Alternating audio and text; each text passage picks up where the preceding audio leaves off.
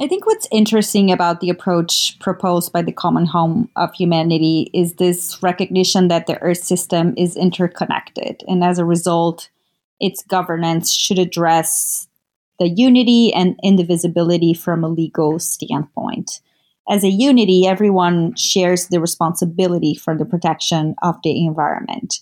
And while this has been acknowledged from a theoretical perspective, we still lack the legal mechanisms to make it a reality. As a result, developing countries still rely a lot on their sovereignty and the historical responsibility of developed countries as an excuse to continue polluting the environment. Yet the widespread destruction of the environment shows how we must go beyond some of the core concepts of the international environmental legal regime and ensure that a shared responsibility actually exists.